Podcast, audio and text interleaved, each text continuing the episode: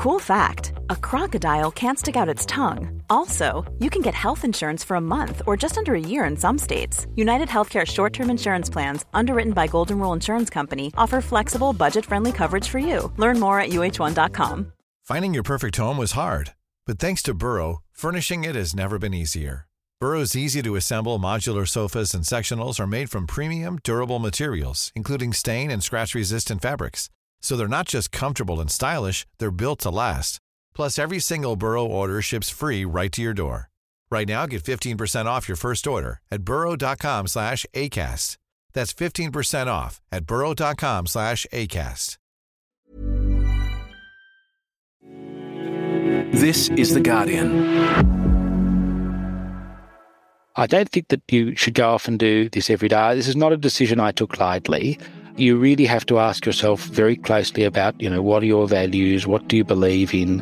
What are your lines in the sand? What do you want to demonstrate to your children that has been important enough to stand up for something where you believe in, even when it costs? That's why I'm on the back bench because I've got the freedom to do that now. And that's what I want to concentrate on doing. Hello, I'm Paul Karp, Guardian Australia's chief political correspondent. I'm here with political reporter Josh Butler, and we're joined in Sydney by the member for Berowra, Julian Leeser, who on Tuesday quit his positions on the Liberal front bench as Shadow Attorney General and Shadow Minister for Indigenous Australians. Welcome, Julian. Nice to be with you, Paul and Josh. Now, I think I've given away our topics for this week. It's uh, constitutional recognition, the Indigenous voice, uh, but we'll also discuss the, the broader direction of the Liberal Party. To start off with, Julian, um, you've had a decade of advocacy on the voice issue. How did you get involved with it to begin with? And can you tell us about your work uh, founding Uphold and Recognise and on the Joint Committee on Constitutional Recognition? Well, it's a, a, funny time of year. Um, it's Passover. Uh, we're in the last couple of days of Passover at the moment. And uh, about 11 years ago, a friend of mine, Damien Freeman, who I first met on the Republic referendum, he and I were constitutional monarchists, uh, like Tony Abbott, who was then the Prime Minister. And we had a, a Passover lunch. And uh, we were talking about the fact that Tony was now the Prime Minister and that he'd promised to make constitutional recognition a, a focus of what he was going to do. Uh, and what we were very con- concerned to do was to try and find a way of putting constitutional recognition forward that we who were constitutional conservatives might support. Uh, we didn't like the idea that it had of a preamble, and we came up with this idea of an Australian Declaration of Recognition. 300 word statement that could be designed by Australians in a national competition, and then you put up three or four different models uh, of it, and people could vote a plebiscite because we understood that at least at that time, there was a sort of a desire to do something symbolic. We thought this was a good way of doing something symbolic and doing something outside the Constitution that people could vote on, but then could be recited at civic and sporting and uh, um, parliamentary and other occasions. We thought would be a really good way to tick the box of you know making a, a, full-throated symbolic statement about our past and our present and our future um, without any of the constitutional downsides. And so we set up an organisation called Uphold and Recognise to encourage constitutional conservatives to get involved in the issue of constitutional recognition. About six months later, after this lunch, Noel Pearson came to see Greg Craven, who was the Vice Chancellor at Australian Catholic University, who I was working for at the time. And um, he'd gone to talk to constitutional conservatives because he wanted to understand why do people oppose constitutional change? And how could you bring those people who tend to oppose constitutional change on board on a constitutional recognition referendum? And Greg said to Noel Pearson, look, um, I'm probably an easier sell. The person you should really go and have a chat with is Julian Leeser. And, you know, um, he made some introductions and Noel, I said to Noel, I want to bring my friend Damien Freeman along. And there began a, a series of, of, meetings over several months to try and understand where each of us were, were, were coming from. Uh, and I think the key thing that we had convinced Noel was that symbolic recognition was a bad idea um, because you spend all of this political capital getting something that doesn't shift um, the situation on the ground. And he'd convinced us that uh, rather than having a, a one clause Bill of Rights, a no discrimination clause in the Constitution, something that judicialised the issues around Indigenous recognition, you know, a better way might be having an advisory body that could provide some form of consultation. We had tried to convince him that the Constitution was a practical and pragmatic charter of government. It's not a place for symbolic statements. We don't have a tradition of a Bill of Rights here, and that's a good thing so far as I'm concerned. And having a, a racial non discrimination clause is a one clause Bill of Rights. Now, what we wanted to do was to find that common ground. And so we worked together to put forward a series of proposals, which included the Declaration of Recognition, which included the voice proposal, and which included provisions, other provisions in the Constitution, which I like to think of as the completing the work of 1967, which is rewording the race's power to be an Aboriginal and Torres Strait Islander people's power and removing the spent race-based provision, Section 25.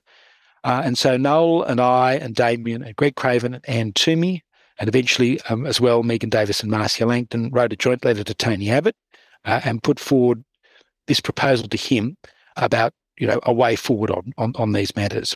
So subsequent to that time, Tony and Bill Shorten appointed the Referendum Council to look at what Aboriginal people thought constitutional recognition should be all about. The Referendum Council had their Uluru Statement process where they went round consulting Aboriginal people and had they had the um, uh, the eventual meeting which led to the Uluru Statement. Uh, and of course, the then government under Malcolm Turnbull rejected the proposition of the voice to Parliament, which had come through from the uh, Referendum Council. Um, and the Referendum Council also recommended our Declaration of Recognition as well, it should, it should be said. Having rejected that, there was a joint select committee established uh, that I chaired with Pat Dodson. And I just want to have a shout out to Pat in case he's listening. I hope uh, Pat's dealing with his uh, his present battles well, and I look forward to seeing him again soon. We, we worked hand in glove together to try and build some consensus around this. Given that the, the government had rejected uh, the voice, um, but was interested in local and regional solutions. How could we bring this together? And we went around the country, we talked to Indigenous leaders, we went to remote communities, we talked to academics, we talked to lawyers to try and find a pathway forward. And that was the most important work I've done as a parliamentarian. And where we got to was effectively to recommend the process of co design for how the local, regional, and national body would work because different local communities would want to design their bodies differently for their own circumstances. In some communities, there'd be existing bodies which they could use. In other circumstances, they'd want to create a new body. And in other places, there was nothing at all.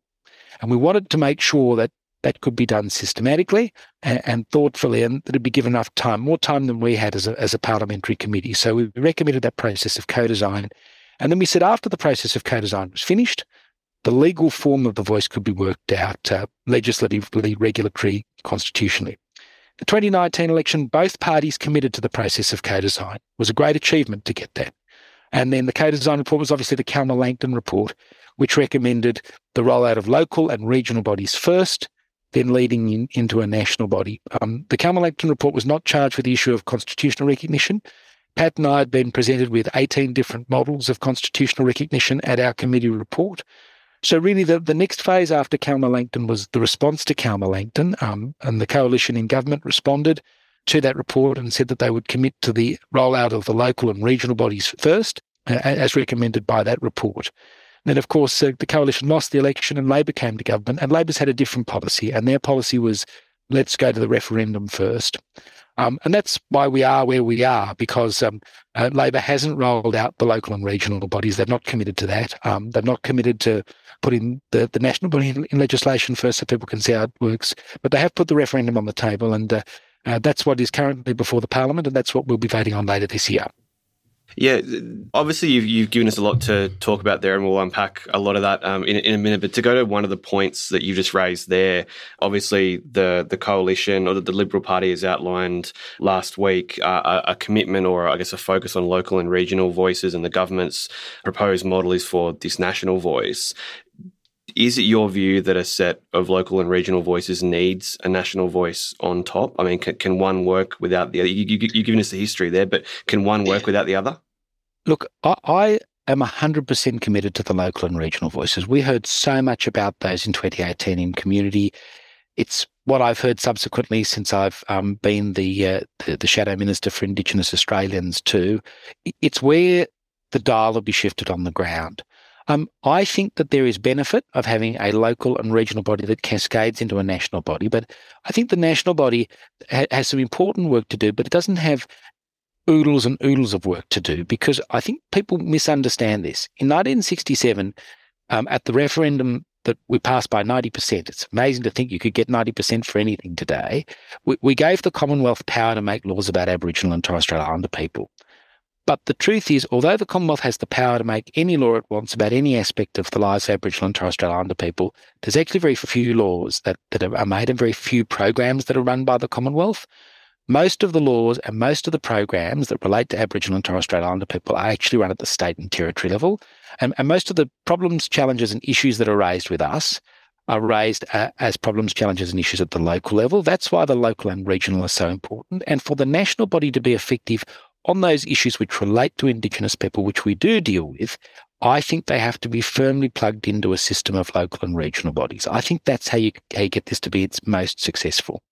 Well, I, I, guess to, to pick up on that, Mark, you know, obviously Linda Burney and the government have said they are committed to that local and regional process, but we haven't exactly heard exactly what their plans would be. The, to, go to a different topic, like that, that, that's a very specific one. Let's sort of broaden out a little bit. I think there's probably a lot of people who are coming to this um, voice discussion at the moment. They're starting to tune into the referendum, they're starting to learn about it and hear what it is. Could you tell us in your, you know, you've been involved in this process for a very long time. How do you think the voice would help close the gap? How do you think the voice would actually make a practical impact on improving the lives of Indigenous Australians? I guess the question being, what what would a voice do, and why is it important? Look, I think the voice has one key function, uh, and that is improving the, the services, uh, the delivery of government in, in local communities. It means ground truthing the ideas that are developed in Canberra. Take an example that I know the minister's currently working on, and her predecessor, Ken Wyatt, was working on it too. There's a um, remote area employment scheme called the Community Development Program. It's been criticised for uh, not being responsive to local communities, and it plays differently in different places. An important role that the National Voice could have would be to advise the minister in reviewing this program. How should the community development program be reformed uh, so that it, it is more effective in different communities? Uh, so that uh, uh, some of the uh, work like activity that is done in those communities benefits those communities. So there is more encouragement for people to actually get involved in the program and to participate. Uh, and so that there's a that there are realistic schemes for where there are thin employment markets where there's just no real employment opportunity, but also incentives where there are good employment opportunities to actually move from the scheme into employment. And, and that requires a sort of community by community approach. I think when you make policies just from, you know, the smart and well meaning bureaucrats and, and parliamentarians like myself who uh, take a view from Canberra without ground truthing things, you don't shift the dial and you don't close the gap. And I think we've seen that in too many instances. And that's why I think the voice could make a real difference. It can help us uh, understand better what's going on on the ground and uh, ensure that better policy is made that's more responsive to community. Now, this week, uh, the Liberal Party uh, determined its position to support constitutional recognition, but not uh, the voice in the Constitution. Uh, you had differences with that position and, and, resigned from the front bench. I think in your first answer, you've touched on uh, why symbolic recognition isn't enough. Could we ask why, in your view, does the voice need to go in the Constitution, not just legislation? So I think the first thing is the issues of constitutional recognition. You can date back to the 1930s to the great Yorta Yorta man William Cooper presenting his petition to King George. You can date it back to John Howard in 1999 um, attempting to put forward his preamble. You can date it to uh, effectively his 2007 commitment that if re-elected he was going to, to have another crack at this. The point is the debate's been going a fair time. And Uluru changed things. Uluru, with its dialogues and its consultation, led to the view that um, uh, Indigenous people wanted something that wasn't just symbolic in the Constitution. In fact, John Anderson, the former Deputy Prime Minister, chaired a committee back in 2014 that found the same thing that symbolic recognition for Indigenous people was not enough. So, constitutional recognition has come to mean for Indigenous people a voice in the Constitution. That's not the case for all Indigenous people, but it's certainly the case for a number of Indigenous leaders who've been participating in, in, in this debate. And, and I think that they want something practical because, you know, what's the point of doing this unless it's going to shift the dial on the ground? And I think that's a legitimate argument. And they also want to have an institution that will have some sort of permanency. And I don't have a problem with that. I think uh, I think our constitution creates structures of government and structures of governance, and that's what the voice is designed to be. Now, mid last year, um, your appointment as Shadow uh, Minister for Indigenous Australians raised hopes uh, that the opposition might offer bipartisanship on The Voice. Could you tell us uh, why you took the job then and what would have needed to happen in the intervening months to get coalition support? I, I want to just pay tribute to Peter Dutton for a moment, if I may. Um, Peter said at the beginning of this process, when he first became opposition leader, he came with an open mind. And he genuinely did. I've had lots of discussions with Peter. I've travelled with him to remote communities.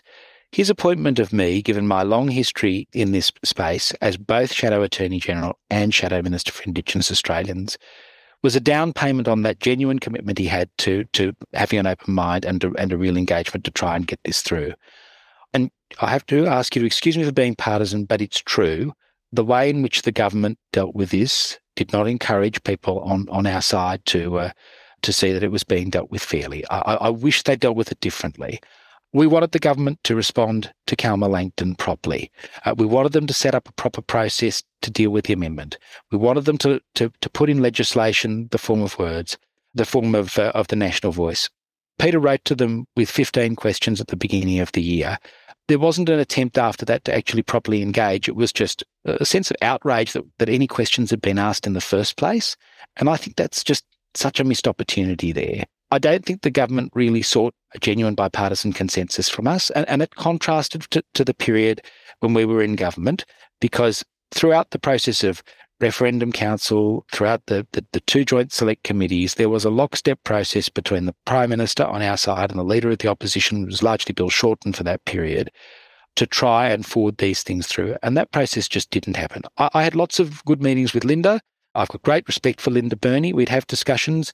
Uh, I don't want to go into the nature of that discussions, that's not appropriate, but they were not of the sort of engagement that had characterized things uh, in the past, um, where it was, we want to hear your ideas, or here you keep saying to do this. Well, here, here here's a pathway to doing to doing that, because I think there was a, narrow pathway where things could have been different, where people put forward the detail, where, where we'd worked on this together, where we'd we'd followed the Calma Langton roadmap, but ultimately, that wasn't happening, and uh, um, and I think that's part of the reason that, that, that the party room came to the position it did.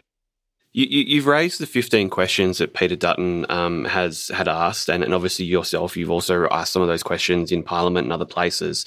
Labor and, and, the Liberal Party obviously have a difference of opinion in how much uh, detail should be out there or not out there and that sort of thing. I think the government has committed to releasing more detail as we go through the referendum process. But could I ask you, what level of detail do you think the government should release before the referendum and when? I mean, there's been suggestions about, you know, an exposure draft of what the legislation to set up the voice would look like. You know, should they release, I guess, basic principles of how many members the voice would have or how they're selected or what happens to their representations. I mean, the government's point of view is that those details will be a matter for the government of the day to set via legislation, but it will be this government that sets up the first iteration of the voice.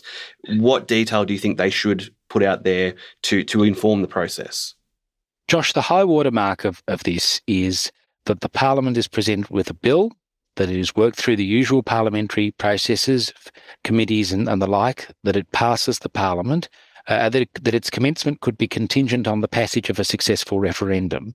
But it means that everybody knows what we're voting for it means that all of the questions can be answered. Uh, and I think you have a better debate when people can answer all the questions.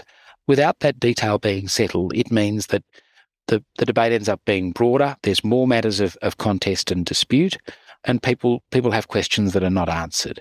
Uh, and I'm sad that the government didn't do that because I think that that actually is best practice. And running it through the parliamentary process, through committees, you end up building some consensus around what the body should look like. And as, as you say, we're having a referendum this year. The Parliament's got um, another year and a half to run after that. Uh, it's clear that this Parliament will legislate uh, the first iteration of what the voice looks like. And yes, it, it will be hard to change. And at least uh, having a first crack at it will give us the best indication of, uh, of what there is. Now, the government hasn't chosen that path. The government has chosen instead to uh, uh, to to be selective about the detail it's released. Uh, I do think they need to be able to think about what are the reasonable questions that people are asking and how can they address them. Because what's going to happen when we start the referendum campaign is there'll be lots of community debates in town halls, at Rotary clubs, at P&Cs, at church halls, all of that stuff. And people will ask the same questions that are being asked in Peter's questions and in other questions. And it, it just makes the job of people like myself who want to advocate for this harder without that detail. We reported last week that you offered an alternative to shadow cabinet to preserve the option of a free vote, at least until the parliamentary inquiry reported back. That would have bought you more time to try and get the changes that you want that are more likely to win Conservative support. Why was that option rejected? Why was the no uh, locked in before the parliamentary inquiry reports back? Look, I, don't want to go into um, matters that discussed at, at Shadow Cabinet. I, I, I think uh, I should I should leave that. I, I think I might just make a, a, couple of general observations. I think the first is that I'm going to continue to advocate um, for the matters that I raised in the in the press club speech. Um, the press club model, I think, is a way of finding common ground. Uh, it's a way of trying to bring this debate together. Um, and what it, what it does effectively is it calls for a financial commitment to the rollout of local and regional bodies. And it basically says there are a couple of aspects of the government's proposed amendment that are causing problems and concerns. You can still have the voice, you can have it in the Constitution, you can respect the supremacy of Parliament, but you avoid those concerns if you remove the symbolic statement at the at the top of the uh, uh, at the top of the section, and if you remove clause two, which deals with the issues around um, executive government, which has been the subject of some debate, and also the scope of the matters that the voice can advise on, which is matters relating to Aboriginal and Torres Strait Islander peoples. In my view, of course, the voice should be able to advise on those things. Of course, it should be able to uh, advise the executive, but there's no reason why those matters shouldn't be left to Parliament. And I think if we leave those matters to Parliament, like we're leaving everything else of the voice to Parliament, we actually remove one of the big barnacles in the referendum, and that will encourage more people to vote yes. To, to stay with that shadow cabinet meeting, I guess there, there was some confusion about the Liberal position because there was there was reported there was paperwork in the party room that said the policy would include a legislated national voice, but then Peter Dutton came out at, at the press conference um, afterwards and you know criticised what he called the Canberra voice. Uh, we we talked earlier on about you know uh, whether a national voice has to click into the local and regional voices model, but can you give any clarity on what the Liberal position is. Is is there a legislated national voice in that Liberal agreed position? Well, I think Peter stated the, the, the, position, which is the support for local and regional voices uh, and for constitutional recognition. Uh, the position is as, as he has stated it. The position I'm arguing for is, like the uh, the coalition, to argue for local and regional voices, but I'm also arguing for that leading into a national voice, and I'm arguing for uh, that uh, the, constitutional amendment to be adjusted in the ways that I've suggested. And I think that package will bring more Australians on board. It's about trying to find common ground. I think adopting an all or nothing approach can lead to us getting nothing. And I think that would be a tragedy given that we're going to a referendum. Uh, given all the work that's been been put in, um, we want to try and maximise the number of people who are voting yes, and that means listening to the arguments of people who have been advocates of the no case who've raised issues and doubts and try to work out how can we address some of them and to come to it with a, a spirit of goodwill. So that, that's a no to a national voice in the Liberal Party model then? Well, that's the, the way in which the leader has stated it is, is, is the policy of the party, which is local and regional um, voices legislated and, uh, and, and a process of constitutional recognition. So you, you said yesterday on, on Tuesday as well that um, you'll be campaigning for yes. Um, I, I, think you indicated that um, even if you obviously be pushing your your press club model for the next six weeks, but that you would be campaigning for yes. I think probably no matter the result of those representations. Is that, is that right? Yes, I, I, wanted to make it clear to people that I'm not playing a game here. That um, I, am I'm committed to this referendum. I'm committed to seeing it get through. But because of because of my strong commitment, because of my long involvement in this, I want people to, to believe me and take my bona fides at my word that when I'm putting forward these amendments, they're not done to play some game. They are just genuinely, my view, there are Australians who are concerned about the voice, who want to find a way to vote yes, but the current model raises questions, and the current model is too much a take it or leave it model. And, and I think the government can really create a lot of goodwill around this by adopting some of the suggestions I've put forward. And just one, one very last one, just to sort of wrap things up in the, in this area of things. What what does that campaign look like? I mean, obviously, there's been a, a few other Liberal um, colleagues of yours in the federal party room that have indicated they'll be um, supporting a yes vote as well. Eh, what does this look like for the Liberal Party? Is there a voice equivalent of the Liberals and Nationals for a yes campaign that we saw during the marriage law postal survey, for instance? Look, I, I, understand there's some talk about about that sort of thing, but my focus at the moment has just been really on trying to get uh, the press club model up. Um, I think there'll be many months to work out what, uh, what what a sort of campaign will look like after after that. But if we can get the press club model up, I, I think it's a real game changer. Your speech to the uh, young Liberals earlier this year uh, warned the government that they were in danger of losing you on The Voice, but you also talked about the need uh, for the Liberals to re engage with demographics that are drifting away from the conservative side of politics, including young people and, and some multicultural communities. Are you able to offer a view about you know, how the party should be doing that? Well, I suggested at uh, at the Young Liberal um, speech that we needed actually to try and engage a broader cross section of young people than who get involved in in, in politics today. You know, um, I know in my electorate, uh, many older people see their involvement in the Liberal Party as just part of their civic duty, just like they're involved in their local church or their local sports club and so on, because they sort of share the broad values. I think we are poor as a political organisation in actually going out and making the case and asking people to join. And I think it's particularly important that the young Liberals uh, engage a broader range of young people, looking for young leaders in other organisations. You know, people at the university who are engaged in running the ski club have political skills and may well share our values, but have probably never been approached. Um, I also think the Young Libs have a particular um, role to play in terms of uh, both the way in which young people engage in politics, which is different. I'm 47 in a couple of months, uh, to people my age uh, engage, or even older people than that engage in politics. I think they've also uh, got a really important role in dividing the issues that are of particular importance to young people. I mean, obviously, issues around housing affordability um, uh, is is a key issue for young people. Uh, uh I know it's, it's why we had the policy in relation to people using the superannuation to uh, uh, help them with a deposit for their first home. But it's those sorts of ideas that I really want to hear from from the young liberals. I think this is their moment. Um, and uh, given we didn't do well with, with with younger people in the last election, um, I think it's really important that we we think about how we engage. Um, I've got um, a couple of uh, young people at a local school that I'm mentoring at the moment who are interested in careers in politics. And on our first occasion we met, I said to them, I'm really interested in how you get your news. In, in my day, we read uh, uh, the Herald and the Daily Telegraph. Got them both delivered every day to, to home, and um, Dad would read one and I'd read the other, and we'd swap. Um, and we'd all watch the, the evening news together, Channel 9 and then Channel 2. The world's completely different today, obviously. But what surprised me is that neither of them read your publication or any of the other um, major daily publications. Uh, they're getting their news from TikTok. Um, they're getting their news from from from podcasts. They're getting their news from blogs, and um, it means they they're understanding things with a different level of depth to the level of depth that I think you know uh, we got back in the in the, the good old days, quote unquote.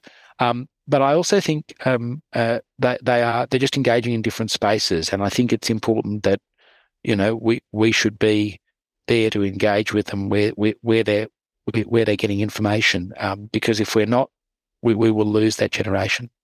Well, it's a, it's a good thing we, we run a live blog. We ha- we have pods and we have a TikTok, so we're we're we're trying we're trying to grab them uh, all the same. Now, you mentioned economic policies uh, like a housing policy there, but I want to ask about social policies as well, uh, because Simon Birmingham, who's a leading moderate, has said that the Liberals need to avoid being perceived as the nasty party.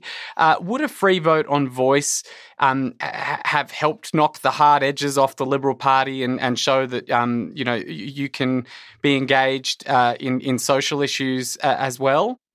Look, I think one of the great benefits of the Liberal Party is that we believe in freedom and conscience. Our front bench is bound to the decisions of shadow cabinet and the party room. Um, but our backbench um, are able to campaign on whatever issues that, that they wish to and vote however they wish to. And that's different to the Labor Party. When you join the Labor Party, you sign the pledge and you have to be bound by the decisions of caucus, whether you're on the front bench or the back bench. I resigned from the front bench uh, in order to exercise my freedom to campaign for something I believe in. I think that's a great strength of our party. And I think, you know, the fact that um, I will be out there campaigning, yes, the fact that uh, Jeremy Rockliff, the Premier of Tasmania, the Liberal Premier of Tasmania, will be campaigning yes, indicates that we are we are a broad church. It indicates one of the strengths of our party, and and I think uh, that's important. I hope to provide some some leadership for those people who uh, uh, who would vote for us, who, who are inclined to support the voice, to say, yeah, it's okay. There are some liberals who are out there that that, that, that say that this is a good idea. Now, you've made a great virtue of having a free say, uh, so we'd be very keen to hear, uh, other than the voice, are there other differences of approach or policy uh, that you can offer now that you're the, the shackles of, uh, of uh, solidarity on the, the shadow front bench are off, and now that you're a backbencher? Are there other things the party should be doing differently? Look, I'm sorry to disappoint your your your listeners and, and your readers, but you know, I, I, I, don't think that you should go off and do this every day. This is not a decision I took lightly. Um, uh, this you really have to ask yourself very cl- closely about. You know, what are your values? What do you believe in? What are your lines in the sand? What do you want to demonstrate to your children uh, that has been important to you, important enough to stand to stand up for something where you believe in, even, even when it costs? And that's why I made the decision in in relation to, to this. But I'm a uh, I, I, I, I'm a I'm a loyal liberal. I'm the Liberal member for Berowra. I support the leadership of Peter Dutton. I'm, I'm not going to be off uh, running off and creating all sorts of different agendas on on, on other issues. Um, uh, I, am here to do a job to try and work to to get this referendum uh, uh, amended, uh, and then to go and campaign for it. That's why I'm on the backbench because I've got the freedom to do that now, and that's what I want to concentrate on doing. I think that might be all that we have time for. Th- thank you so much for joining us, Julian. I know that it's not every day uh, that one makes a momentous decision uh, like uh, quitting the front bench. So, so thank you for joining us and, and explaining your thoughts on this important topic. Thanks so much, Paul, and thanks, Josh. Good to be with you.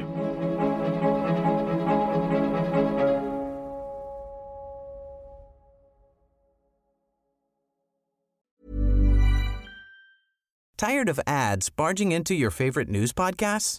Good news. Ad-free listening is available on Amazon Music for all the music plus top podcasts included with your Prime membership. Stay up to date on everything newsworthy by downloading the Amazon Music app for free or go to amazon.com slash news ad free. That's amazon.com slash news ad free to catch up on the latest episodes without the ads. So, you've got an idea for a business. The store of your dreams. There's just one thing to figure out everything. That's why Shopify's all in one commerce platform makes it easy to sell online, in person, and everywhere else. Sell on social media, source products with an app to get that first sale feeling.